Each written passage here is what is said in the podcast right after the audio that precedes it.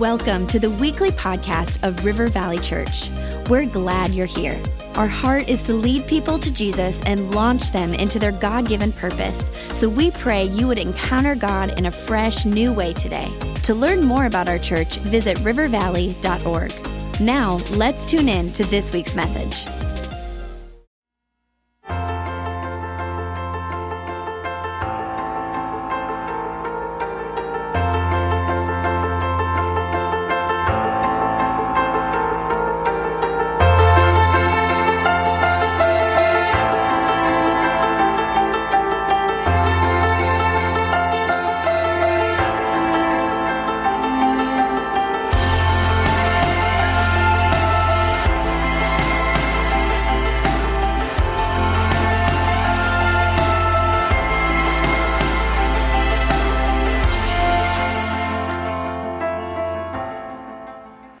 Right, we are continuing our series as we look at who Jesus is by looking at different names of Jesus.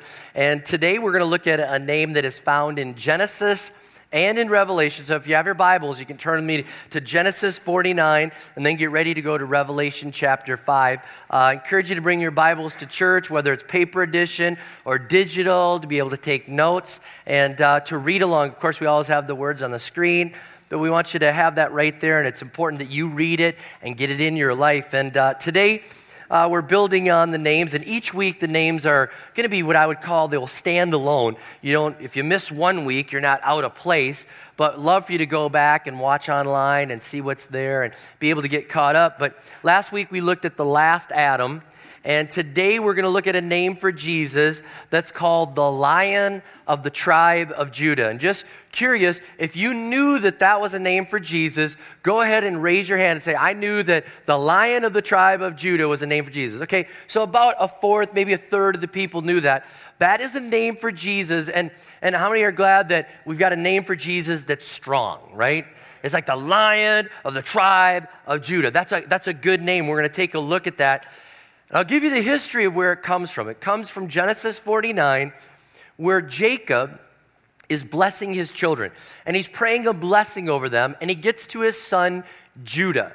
And so over Judah, he's going to pray a blessing, and this blessing that he prays over him is actually prophetic.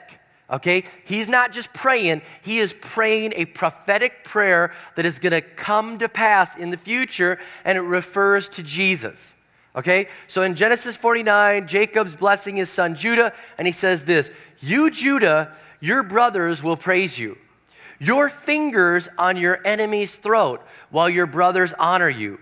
You're a lion's cub, Judah, home fresh from the kill, my son. Look at him, crouched like a lion, king of beasts. Who dares mess with him? The scepter shall not leave Judah. He'll keep a firm grip on the command staff until the ultimate ruler comes and the nations obey him. He'll tie up his donkey to the grapevine, his purebred prize to a sturdy branch. He will wash his shirt in wine and his cloak in the blood of grapes. His eyes will be darker than wine, his teeth whiter than milk. So, this is the origination of it he's praying this blessing on Judah, and he says, You're a lion's cub. You're a lion. You are strong, Judah. You are going to crush your enemy. And so this is where it starts. Then we go to the last book of the Bible, Revelation chapter 5. The Apostle John has been taken up into heaven, and God is giving him a glimpse of how the end of the world is going to come about. He's giving him a glimpse of what's going on in heaven, and he's giving him a glimpse of things to come. And Revelation is talking about the end of this world. And so, in this vision in, in Revelation chapter 5, verse 1, it says this Then I saw in the right hand of him who sat on the throne a scroll with writing on both sides and sealed with seven seals. And I saw a mighty angel proclaim in a loud voice, Who is worthy to break the seals and open the scroll? But no one in heaven or on earth or under the earth could open the scroll or even look inside it. I wept and wept because no one was found who was worthy to open the scroll or look inside. Then one of the elders said to me, Do not weep. See, the lion of the tribe of Judah, the root of David, has triumphed. He is able to open the scroll and its seven seals. So, this is where we get it from. We have Genesis, first book of the Bible. We have Revelation, last book of the Bible. And we see the lion of the tribe of Judah. And if you're going to grab any name for your Savior, for your Lord, and you're, you're the Israeli, you're the Jewish people, you're thinking, we want a strong mascot. We want a great name. We want the lion of the tribe of Judah. That's a great mascot. If you need a mascot, that's a good one. I don't know, the Detroit Lions, right? I mean, when they're playing bad, the fans call them the Detroit Motor City Kitties, but that's another point.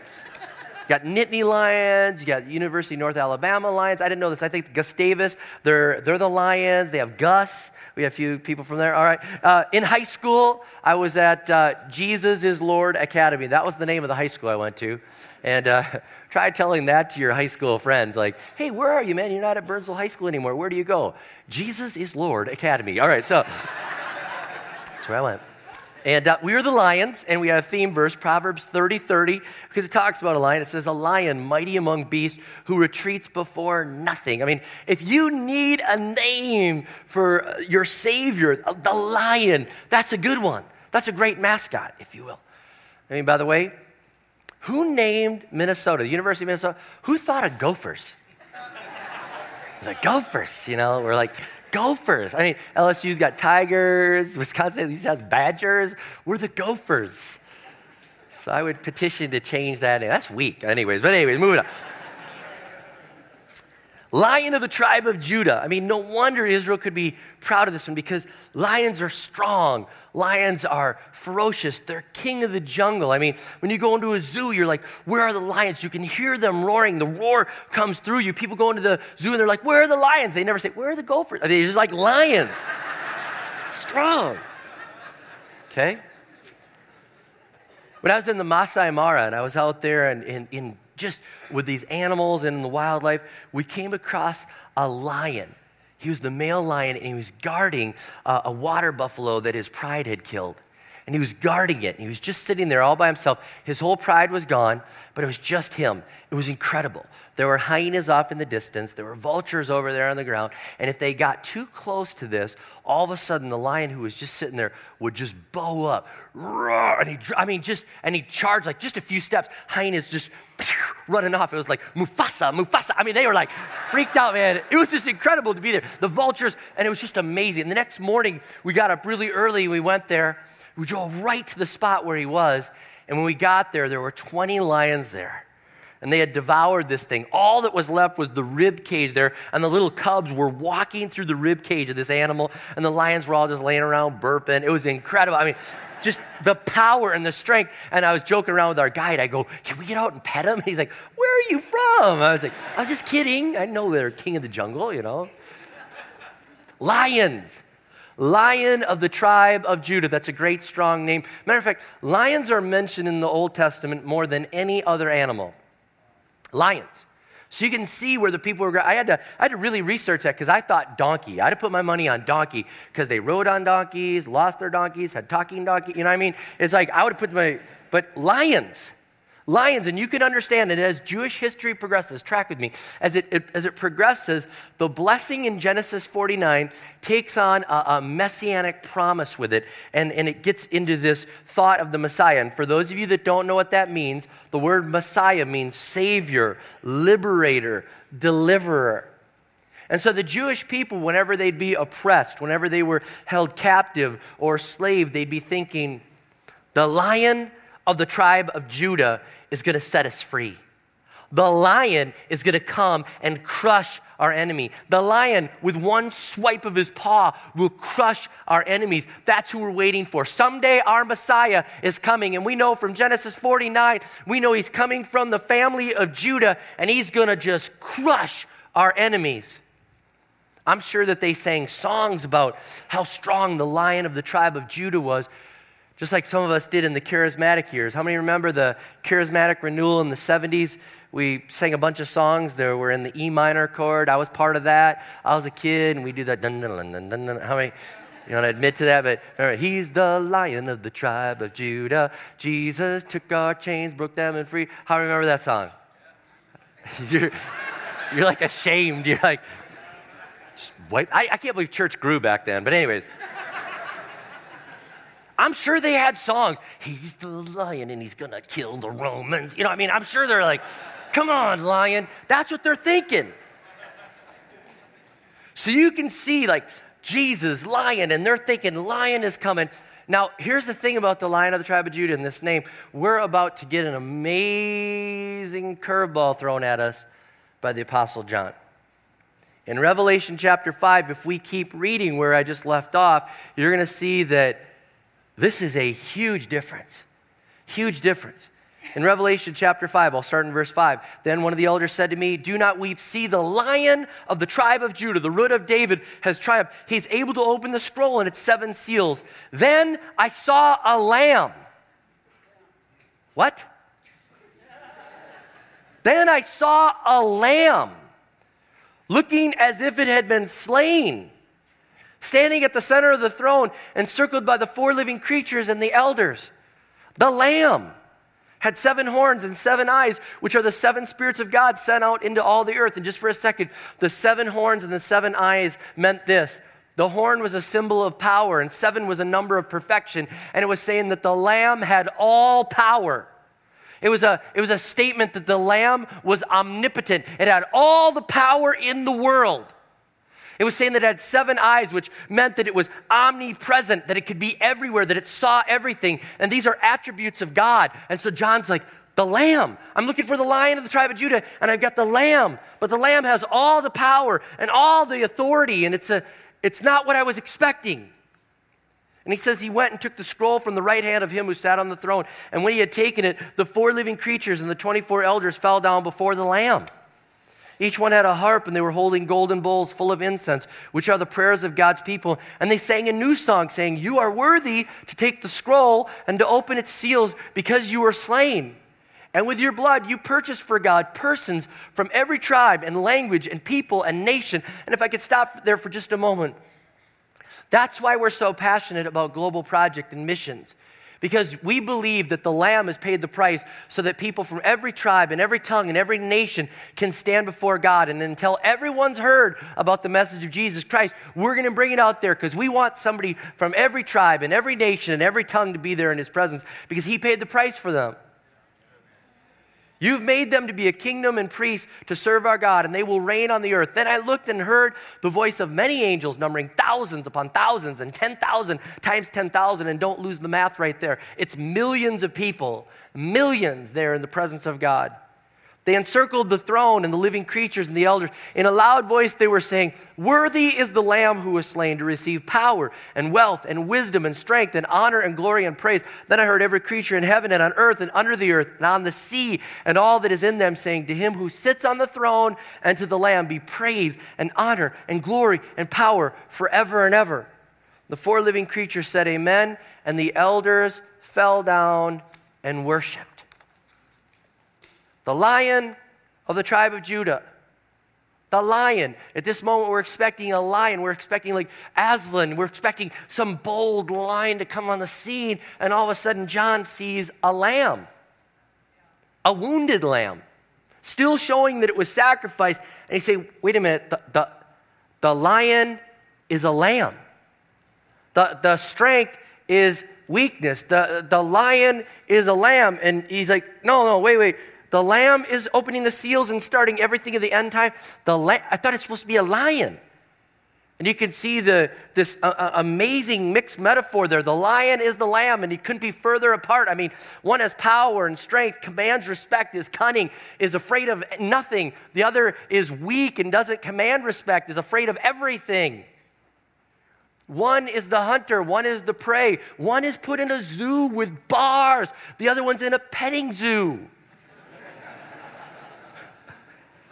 The lion, I mean, the lion of the tribe of Judah is the lamb that was slain. So, what's the meaning of this? Well, I think this God's strength is disguised as weakness. God's got all the power and all the authority and all the strength. And instead of crushing, he comes in and lays down his life. He's, he's disguising his strength as weakness. And the world looks at it and says, that's foolish. The cross, that's foolish. It looks like weakness, but it's actually strength. That's why the, the zealots and the people around Jesus couldn't understand it. They're, they were thinking, no, no, you're the lion. You're supposed to crush our enemies. And, and they couldn't understand it. And, and, that's how we probably get this understanding. Like the Old Testament God, he's so mean and, and he wants to crush people. And, and you read these scriptures and like, crush your enemies, God, crush them. And God's like, you don't understand. I have the ability to do that, but I'm going to totally come in in weakness and meekness. And I'm going to win the battle that way. That's the way he works. Paul said this in 1 Corinthians 1 27 through 29. God chose the foolish thing in the world to shame the wise. God chose the weak things of the world to shame the strong. God chose the lowly things of this world and the despised things and the things that are not to nullify the things that are, so that no one may boast before him. God's like, My strength is disguised in weakness. You thought I was going to crush everybody. And I came in and laid down my life. The lion is the lamb. Now, another thing that I think from this is God is in control. God is in control. Even though it looks like weakness and meekness, and we're like, come on, God, you should crush him. He's like, I'm in control. This is my plan. It, I'm in total control. That's why Jesus said in the Garden of Gethsemane, his disciples are there with him. They've got two swords, the Bible tells us, and all of a sudden they come to arrest Jesus and they're ready to fight. They draw their swords. They've got two of them, and Jesus says this in Matthew 26 Put your sword back in its place. Jesus said to him, For all who draw the sword will die by the sword. Do you not think I cannot call on my Father, and he will at once put at my disposal more than 12 legions of angels? He's like, Guys, I've got it under control. And they're like, no, you're supposed to be the lion. You're supposed to crush them. We're supposed to kill the Romans. We're supposed to have a general. You're supposed to be our savior, our lion. It's our mascot. Strength, strength, strength. And God's like, no, no, I'm in control, and it's going to be meekness. And I know this, I just believe it that Jesus, when he told his disciples this, he's like, put away the swords. We don't need to do that. I think he just whispered because he was in total control, like the ultimate strong, tough guy. How many know what I'm talking about? Like Clint Eastwood. Go ahead, make my day. I mean, just like soft, you know. You know, superhero, strong guys, they don't need to be loud. It's like, I'm Batman. You know what I mean? It's just like soft. And then you got Charles Bronson. Charles Bronson's like, you're like, I don't know, I don't want that. You know, it's quiet, quiet, right? That's I'm sure Jesus like, put away the sword. It's all good. I got it under control. This is my plan. And you're like, come on, crush him, take him out. It's all good. It's all good. This is my plan. I'm in control right now, guys. I have all authority, all the power. I am the lion, but my plan is to lay down my life as the lamb. I'm in charge right here. It's working. I've got a plan that's going on. What if God would have come in like the lion, like everybody thought, and crushed everyone? And Jesus would have just, you know, went after him and it was all different. We served like warrior God. I mean, we'd be in church like totally different experience. We'd be like, okay, warrior, are you, we're good, we're, all right, you know, you're not mad at us, are you? Yeah, you know, I mean, right? But instead we come in and we go, wow, wow, you laid down your life. The lion became a lamb. Now we can worship a Savior that doesn't crush people, but he lays down his life. And he says, I'm in control. I've got all the power in the world, but I'm in control and I have a plan. And I want to tell you this. You might be thinking, God, where are you? Where are you? I mean, I've got, I, am trying to serve you. You're the lion. You're strong. You're mighty in battle. And, and where are you? I need you to show up. And you're like thinking, where's your plan? And I'm telling you this right now He's got a plan. He's in control. Don't worry about it. Your situation is under control. He's got a plan. He does. He's got all the power in the world and he's got a plan. And when I was younger, I used to get so upset. I used to, when things didn't go the way that I had planned them, I, I would immediately get all angry and think, like, God, where are you? I mean, we are trying to rent that building and they won't rent to us and they're standing in our way. I mean, this is ridiculous. We're trying, Lion of the tribe of Judah, put fire on. You know, I mean, I was like, you know, God's like, that's just stupid. Okay. now, now, as I'm older and a little more mature, still high strung, but, uh, you know, I'm like, Lord, what's going on? I'm sure you have another plan. I'll settle down and try to figure this out. because you're probably going to do like this. I think you're going to go like this, and you're going to go like this. How many know that's like God's specialty?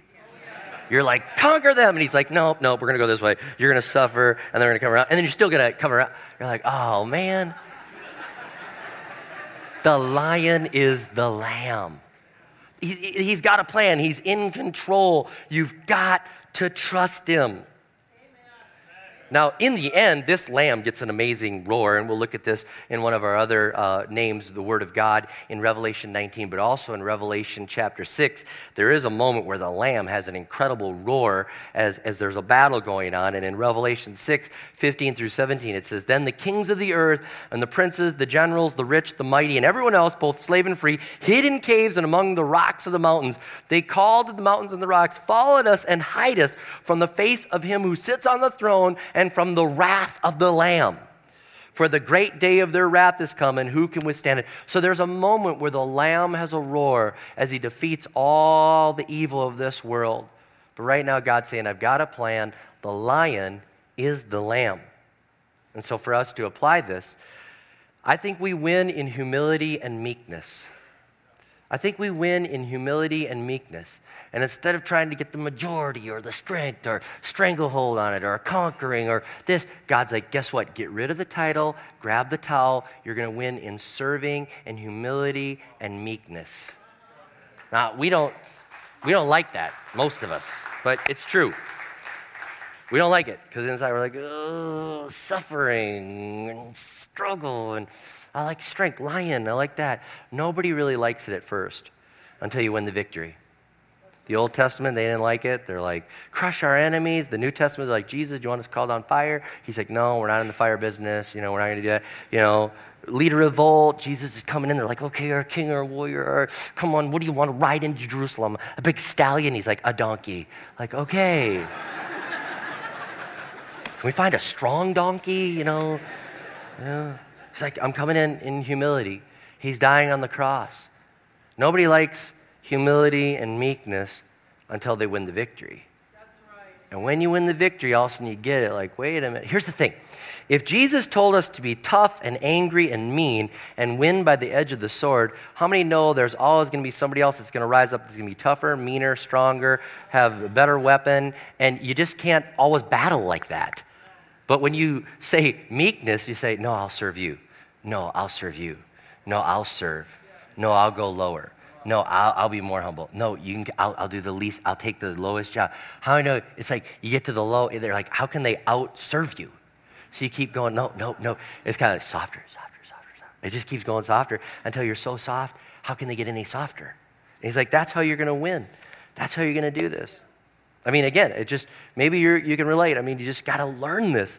God's not in the fire calling business and the lion crushing. He's in the lamb lay down your life business right now. That's what he's doing. So he's calling us to. Do. I can remember different city, different time. I owned a, a, house and a lot that I wanted to split in half, and it was an acre, and I wanted to make two half acre lots. And I showed up at the city council planning meeting in Wisconsin, and all my neighbors showed up to protest me splitting my lot. Their lots were all half, half acre. Mine was the old farmhouse on an acre and they all stood against me and you know and the city's like yeah sorry there's too many people standing against you we're not going to let you do it and i can remember leaving there going you know crush them lord crush my neighbors and yeah and god's like really and then I realized he's not in that business. He's saying, Can you outserve him? Can you outlove him? It's not about that. Let it go. Some of you need to hear that you're going to win the victory through meekness and humility and taking on the attributes of the lamb, not the lion. Our strength is in the weakness, the meekness. Our strength is in laying down our rights, suffering. Our strength is in turning the other cheek. That's where we get the victory. Our strength is loving our enemies rather than calculating how we can get back at them. Our strength is in the last will be first. Our strength is in laying down our rights. Our strength is in our weakness. Paul said it confounds the world when God takes weak people and does amazing things through them. Some of you need to thank God for your weakness. You say, I thank God for it. I am not the brightest, I'm not the sharpest, but boy, I make everybody go crazy because God just confounds them through my weakness. Hey, guess what? I've got this physical limitation, but God confounds them through my weakness. And you say, God, here's the deal. I will take on the attributes of the lamb and not the lion. And again, somebody we want to follow Jesus, like, I'll, I'll, do anything bold and strong for you, and I'll use this for you. And he's like, lay down your life for me. And he's like, just take on the attributes of the lamb. Revelation 12 11 says this They triumphed over him, and that was meeting the devil, by the blood of the lamb and the word of their testimony. And they didn't love their life so much as to shrink from death. Now, a lot of people have used this scripture to say, we need to overcome the enemy by sharing the word of our testimony. And testimony services are good. And if you've ever been a part, I encourage you in a life group, we have this really cool where you can just share what God's doing and have really like a testimony service. And you can share what God's doing. But that's not what this scripture means. What it means is you're going to overcome the enemy by the blood of the Lamb because he laid down his life. And the word of your testimony, and the word that's used there is actually the same word for martyr. And it's saying the word of your testimony, saying you're going to follow God even to the point that if He says, lay down your life, you will. You're going to take on the ultimate thing. You're going to say, you know what? If you want to kill me, go ahead. But I'm going to lay down my life so that you can know Jesus. I'm going to do whatever I can. I'm not going to fight you. I'm going to lay it down so that convicts you and you get drawn to God. Our strength is in our weakness in saying, God, whatever I have, use it for your glory. And let me just say this if you have wealth, or education or power or influence or ownership or whatever you have, you keep using that for God's glory, but you need to lay it down. Because if He says go, you need to let it go. You don't argue and say, but God, I have this, this. If He says go, He's got a bigger plan. Use it until He says then. Be thankful for whatever you have. But if He says lay it down, you obey and do what He says for you to do. It couldn't be illustrated any better than by a missionary by the name of Thomas Waring. Thomas Waring grew up in Britain, and he was a very wealthy young man. His father owned uh, businesses and was very affluent. And when Thomas Waring went to church one day, he went to a church, very first time, and while he was there, he heard the message of Jesus Christ, and he said, I give my life to you, Jesus. And when he went forward to pray with someone like a prayer team member, he prayed, I give my life to you, Jesus, whatever you want me to do. And he felt God speak to him Thomas, I want you to go to Africa. So he went home and he told his dad, he said, Dad, I went to church and I gave my life to Jesus Christ. His dad was not excited for that. And he said, And guess what else, Dad? God called me to Africa to be a missionary. And his father said, No, he didn't. He said, Your name is to be in gold letters above the company. That's your destiny. Thomas continued to pray and he said, I really feel God has called me to the mission field. And his dad said, All right, here's the deal. Thomas, you don't go to the mission field. I'll send 12 missionaries for the rest of their life to Africa in your place. I'll pay for their whole thing. They'll never have to itinerate, they'll never need a dollar. I'll send those 12. You stay, they go. So he went to prayer that day and he's like, God, what a deal. This must be it. You called me so that he'd send 12. This makes sense. You're going to use all this wealth to send 12 instead of one. And God said to him in prayer, I didn't ask you to give your money, I asked you to give your life. Will you go? It would make total sense. It would make total sense. God, lion, strength, money, degrees, all this. This is what you must mean, right? And God's like, No, I called you to do this. And so Thomas went and told his father, was written off, and for 50 years went and was a missionary to Africa because God said, Go. God said, Take what you have, you have all this, and lay it down.